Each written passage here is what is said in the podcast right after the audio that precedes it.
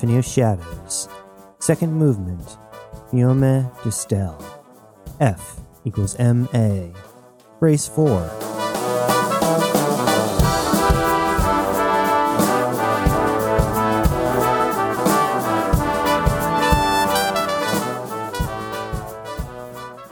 Jazz was happy they'd bagged Red, but she didn't have much time to dwell on the win. There was no pause button on this recording. Avery continued, uninterrupted. My boy. Avery looked like he was about to cry. After I found you, those were truly the greatest years of my life. No matter what failure I endured, what betrayal, I knew that I had you. I kept you as my secret, only I knew your true identity. I knew both my half brother and sister had spies amongst us on Providence, and I was certain I had made an enemy of the Adabigos by retrieving you from under them. But I would stop at nothing to keep you safe. There was no way for them to know for certain who took you from them. I made sure to be overly cautious in hiding our identity, and tried to make it look like a random act, not a deliberate maneuver. But they had to know it was a pirate. They would put us all at risk, and at a time when I was doing a poor job of uniting us. Odd happenings began soon after I rescued you, as if suddenly luck was against me. Everything seemed to go wrong. Mechanical issues with Providence, internal disputes that turned violent, sabotage technology we used to grow our food. The issues seemed endless and random. And yet I saw a deliberate attack in every shadow, I couldn't sleep for fear that my throat would be slit by someone I trusted. I didn't eat because I feared the food would be poisoned. And yet everywhere I searched through all of my effort, I found nothing and no one. I started to grow quite paranoid. Even amongst my friends, I could trust no one, not if I was to keep you safe. My mind did not do well under the strain. But I had to endure. I would endure. For you. As I said, there are many who joined us during the war, but not all were refugees. Some saw what we were building on Providence as an opportunity, and yet we could trust no one, not at first anyway. So when Sornois came to us, I was incredibly suspicious. What high-ranking, successful captain of Kaladi's privateer corps would leave that position to join us? He never hid his ambition either. I was attracted to the man immediately, and soon we were spending a lot of time together, dreaming and scheming late into the night. I finally felt alive again. You're growing so fast, and. Avery paused and took a breath. Then.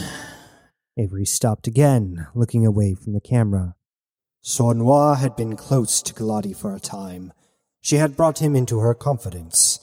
Although he was not given the details, he understood her skill lay in building networks of influence. She truly had ears everywhere, and Sornois had happened to see some of these years in his work for her. One day, after Sornois left my quarters, he passed someone familiar. It took him a moment to place the face, but it was one of Kaladi's spies he recognized from his time in her service. He was sure of it and rushed to tell me. It was easy to locate him with access to Providence's cameras, but I was surprised to find there were two of them, a husband and wife, and the wife pregnant no less. Two people I never would have suspected. In the rush of refugees, this soon-to-be family had been sowing discord on Providence for well over a year. I could trust no one else with this aside from Sornois, and now I knew for sure I could trust him with my life. Together we searched their quarters and almost gave up until I saw a strange stuffed toy on the floor. It stuck out to me because their child had not been born yet, so why would they need this? I picked it up and squeezed. There was something solid in its middle. I opened it to find a drive. At this point I set to capturing the family. I was willing to do anything to discover the extent of their treason. Anything. It sounded like Avery was trying to convince himself. But they must have been tipped off the moment Sornois saw them. Somehow they'd gotten themselves onto the manifest of a ship and were on their way. I tried to stop them, but was too late. They were moments from threading, at which point capturing them would be near impossible. And if they were able to return to Kaladi, Avery shook his head and continued. I had no idea what sorts of secrets they would be able to share with her. I needed to make a choice, and I made it. I shot them down. I do not enjoy killing, despite my reputation. Avery shook his head and looked downward. But sometimes that violent rage throws me from the pilot's seat, and I am a passenger to its destructive force. There is this intense euphoric release, followed by a black hole of shame. Avery placed a hand to his temple and pressed into it, closing his eyes. It doesn't matter. What matters is what we found. The drive was a tricky piece of work. Again, if not for Sornois' help, we never would have seen the traps the spies had laid, and certainly never would have decrypted it. What we found was not what we expected. I'd assumed there would be detailed weaknesses of Providence, information that could destroy us from the inside. Instead, it was a file of detailed dossiers and confidential reports on something called Project Shambhala. The family of spies wasn't running. They had been given a new mission, and this was intended to be a dead drop for someone else on Providence who was supposed to join them. Now is when everything starts breaking from the chains of reality. Kaladi had somehow discovered that the Adabigos were siphoning large quantities of resources from the military budget into this Project Shambhala. Here again, the Adabigos were behind something, and their wealth had betrayed their intentions. But what they were after seemed pure fiction. It all started with Gate DX 126, a gate that led to nowhere, which was not uncommon then. You grew up with gates all around you, but I remember a time when I could count on one hand the number of stable gates, and all of them were pure novelties, transporting you from empty space to empty space. Gate DX-126 was no different, or so everyone thought. Except for Amasa Adabigo, Ibrahim's mother. Something encouraged her to explore further. It was a family obsession, the true purpose of which was hidden to everyone else. For years, they penetrated deeper and deeper into Gate DX 126. Slowly, they mapped a significant portion of the sector and were elated to find a solar system similar to ours and a signal, a message of some kind that could not be understood. This took years, so long that when Amasa died and handed the power to her son Ibrahim, he continued the search until he uncovered the mystery. Nothing would stop him, which is why when I expertly stole Providence, Ibrahim seized the opportunity presented in turn. He incited Kaladi to claim her rightful place on the throne. When she did, a few whispers in Zeb's ear, and soon Kaladi's son was gone. Ibrahim had engineered the succession war all to draw attention away from Project Shambhala. The Adabigo patriarch funneled money into the project with his discretionary funds for military spending. Much of it went to the retrofitting of a god of war to sustain itself for over 15 years and pay for a crew numbering close to 10,000. And with every skill imaginable, he feared something. There was a reason he chose a vessel capable of such destruction at the cost of speed.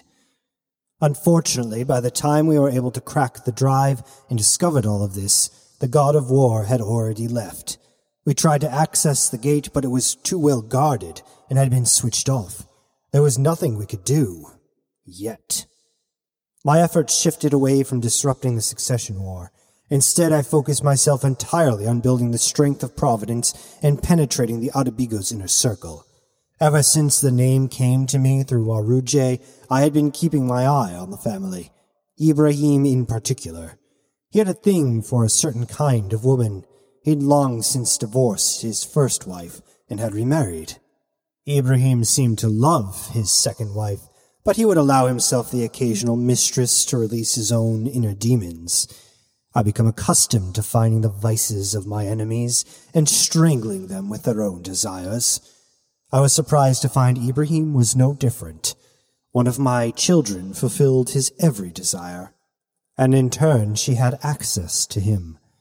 I'd asked nothing in particular of this daughter of mine, only to get close to him and to listen.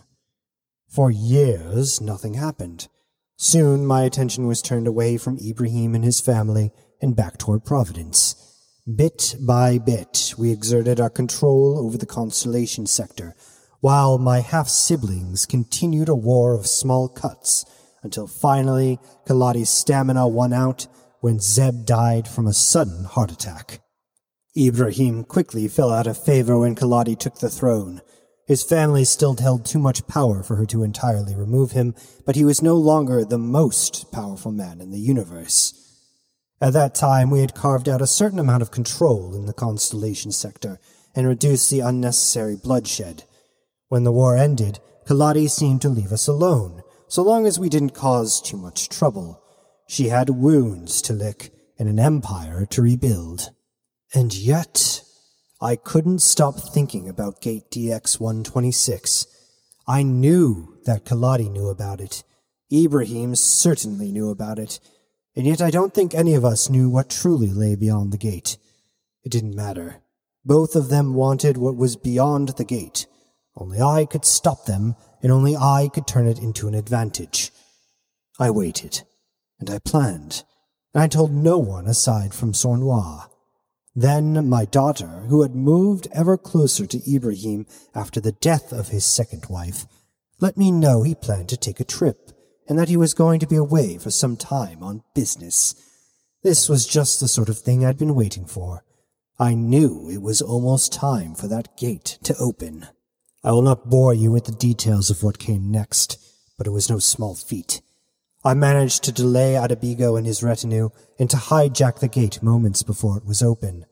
I had prepared for years, assembling a hand-picked crew and some mercenaries I had paid for the purpose to enter the gate. We would take control of the God of War and fly it back to the Constellation sector. Normally this would have been impossible, but since the warship had been converted to handle so many people for such a long period of time, many of its more devastating weapon systems had been replaced for life support. What we had not accounted for was how unprepared Adabigo had been. The Dawnbreaker's return time was partially conjecture. They would periodically open the gate to check the location, but something disrupted communication and radar at a critical moment. The margin of error for predicting the return was great, but the risk of keeping the gate open for too long was greater. We learned the hard way when we entered the gate and the god of war was already upon us. I had stolen and fully outfitted a frigate for the battle, and it smashed immediately into the Dawnbreaker, killing many of those who were coming in behind it. I slipped by and witnessed the chaos. My crew were still able to board, but I knew all hope was lost. The frigate had damaged the God of War significantly, and the two ships were going to collide with the gate. There would be no stopping it. I'm not sure when I realized it when I decided to flee. When Avery started to cry. I didn't mean. I didn't mean to do it. It was not my fault. The man completely broke down. Dad, I killed them all.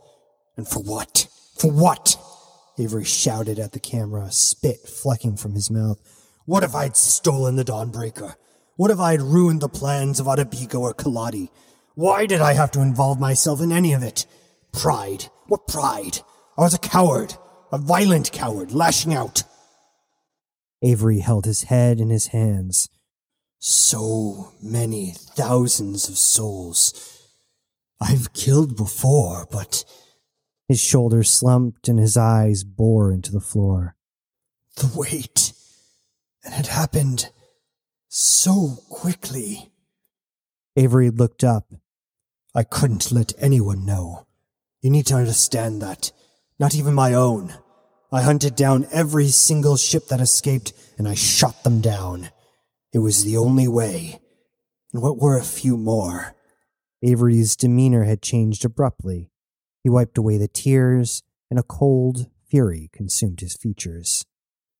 But there was one who did escape, and one I could never reach. I'm not certain who but I have no doubt they carry with them the secrets of Project Shambhala. But I cannot bear that burden any more. Not after what happened. Not after what I did. What I've become. I died that day, son. The last vestige of my heart rotted and died. I sincerely hope you never hear this, because it means that maybe I was wrong. Perhaps whomever escaped is dead and was never found. But I know better than to hope for something so foolish. The universe will find a way, for it always moves towards entropy, towards chaos. I love you, Knox, but you must not be shielded from the truth any longer. I've made many mistakes in my life, but you are not one of them. Perhaps you are the only mistake I have not made. Your heart knows the corruption I face, but it was not raised in it like I was. Providence has outgrown me and needs to be taken into the next generation. You know, it said the Jews, after escaping from bondage in Egypt, were forced to wander for forty years. Do you know why? It's because they had been enslaved for generations, and before they could enter their holy land, a whole generation had to die, so there would be no one who remembered what it meant to be a slave. I was a slave and I did my best to save those like me. But we can never forget that feeling, what it means to be a thing. That never leaves you. Those of us who started Providence, we are the past, and you are the future, Knox. You are the heir to the Divine Republic, and you are my heir to Providence. You must lead us into the next phase, into our Holy Land. Don't you see? This is why I have to do what I'm about to do. I need to kill myself. I must die to pave the road for you to become our true deliverer. Humanity's hope at a new future. You understand? Don't you? Avery didn't sound convinced himself, but he smiled anyway. It doesn't matter. I've done my part, and I'm ready to embrace the long night. But you must trust Sornois. Do you hear me, boy? He is the only one you can trust after you've heard this message. Avery picked a rope up from off a camera and tossed it over something. And no one else. No one. He stepped onto a chair and fit a noose around his neck. And son, you can do this. I know you can. Only you can. I love you. And without any hesitation, the pirate legend, the god of a man who had stolen Providence and fathered a republic of thieves, kicked out the chair from under him and quietly strangled to death. Jazz looked away, burying her face in Knox's shoulder. He held her, but continued to watch as his father choked for breath. Jazz knew it was over when the sound stopped, but she still did not dare to look. Sornois bent down and picked up the hollow lock, turning it off. Your time is now, Knox. Do you understand? I am old and have lost my edge, but you, you are always the best of us. They're almost back. I can feel them, Cybele interrupted. My crew, which means Red and Woods must be close. Woods is here? asked Sornois, grimacing. And his fool pardon? It's more complicated than that, Cybele grimaced. The Divine Republic. They're planning on closing the gate to the Constellation sector, stranding us there. You have to be shitting me, Jazz blurted. We need to get back there, now. She emphasized the obvious. How? asked Sornois, looking straight at Knox. No, Knox said quietly. No, this. this can't. He shook his head as if in a daze. I'm not who you think I am.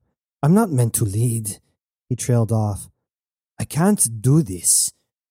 You have to do this, Sornois said firmly. You're the only one. Can you get us back? Get out, said Knox. What? asked Sornois. Get out! Knox roared, throwing whatever was close at hand. Cybele neatly stepped in front of Sornois, batting away the objects. Now! Sornois raised his own voice. We don't have time for your grief, Knox. Did you not listen to your father? Knox started walking to the exit. Your path has been laid by the bones of your father, and you must walk it. I will not, he said, leaving Sornois and Cybele behind. Jazz looked at the two men, shrugged, and ran after Knox. Stop, she said to him, grabbing his arm, but he shook it away. Come on, Knox, just stop for a second. He ripped his arm away again and continued walking. Jazz ran in front of him, holding a hand out and pressing hard against his chest. I didn't ask for this, he shouted at her. I know you didn't. He abandoned me. He lied to me and he left me. That coward, that monster, that. Get out of my way. He tried to push her away hard and she almost fell to the ground. What the fuck, Knox? Jazz yelled. And you're no better. I can't believe I. Knox stopped himself mid sentence and shook his head. Leave me alone. What does this have to do with me? Jazz felt the rage building in her now. It's not my fault your pops was a maniac. Really? Knox rolled his eyes. You have no idea. Knox got up in her face. You left me, Jazz, just like my father. And I. And you what? Jazz spat in his face and pushed him away. Loved me? She scoffed and stabbed a finger into his chest. How many years were we fucking? Five? Six? And how many times did you say the L word? Jazz mocked. How many times did you kiss me when your crew was around? I. Yeah, you what? Jazz pushed Knox hard against the wall with both hands. We're embarrassed? Thought it would make you look weak? Thought a girl with a nice ass with no parents and no home wasn't good enough for you? For who you wanted to be? Don't give me that shit. You knew what we were. A good bone when we were feeling lonely. Someone to stick your prick into when you felt like it. Fuck you. I might have left, but you had every chance to stop me. If I did, you would have run away. What? Jazz felt off balance by the comment. I don't run away, she lied to herself. Ah, see, you'll know. Knox stabbed a finger at her, on the offensive now. I loved you. I still love you. But I knew if I ever gave a whiff of my feelings, it was forbid I actually told you the truth. Knox shook his head. You would have left. And I couldn't bear that. And you did leave. Me, Knox said. Just like my father. You had every chance to send me a message, ask me to come back, and how many times did you do that since I left? If I hadn't run into you at that way station, would you have ever. Jazz stopped herself and growled, trying to keep her tears at bay. She knew it to be the truth. She would have abandoned him if he ever got too close. He did get too close. Jazz couldn't expose herself, make herself vulnerable, not to anyone. She realized the sad irony. She would have come back to him open arms. She fantasized that he would call her after she ghosted him, but weeks turned into months, months into years, and here she was, close to a decade later. You know what? Jazz continued, pummeling her emotions into submission. Don't answer that. We both know the answer, and none of this matters if we're stuck here. Jazz took a deep breath, pulling her mask of tough bitch back firmly onto her face. That was safe. She knew that, and they needed to keep a cool head while they were all on a sinking ship. Sunk ship, she thought, grasping onto whatever dark humor she could find in the situation. For right now, all that shit we just heard, whatever you're thinking about us, it's all a distraction. We need to get back in orbit immediately and teleport ourselves home. Home, Jazz repeated in her head. What was home? We can't, Knox interrupted her thoughts, but his voice was calmer now, although laced with timidity. Not without Cybele's pistol. Both of them were silent for a moment, neither quite sure how to respond. Knox, Geertja's voice filled their comms.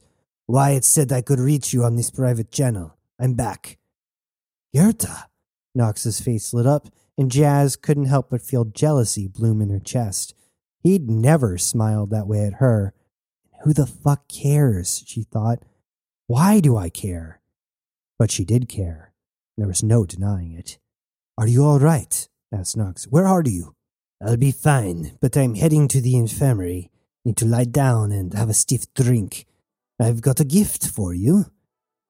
And I have a lot I need to tell you. Knox looked to Jazz.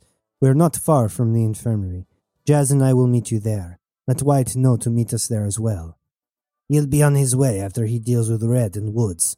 Knox, Woods let out the Divine Republic is planning on closing the gate. Our gate. We know, said Knox. Cybele told us. They're done with the whole business. Would rather maroon all of us to a corner of the universe. And we believe this guy? Woods? I do, said Geertja. He's a bit of a pump, but he's earnest. No worries, though. Your girl Geertja's got the golden ticket. Almost there. Over and out. Jazz and Knox picked up their pace.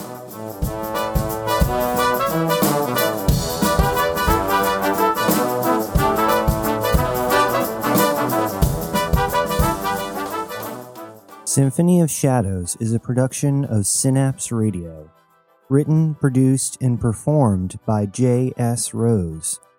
Follow us on Instagram at Synapse Radio and Twitter at Connect2Synapse. That's the number two. Or visit our website for all things awesome synapse radio.com.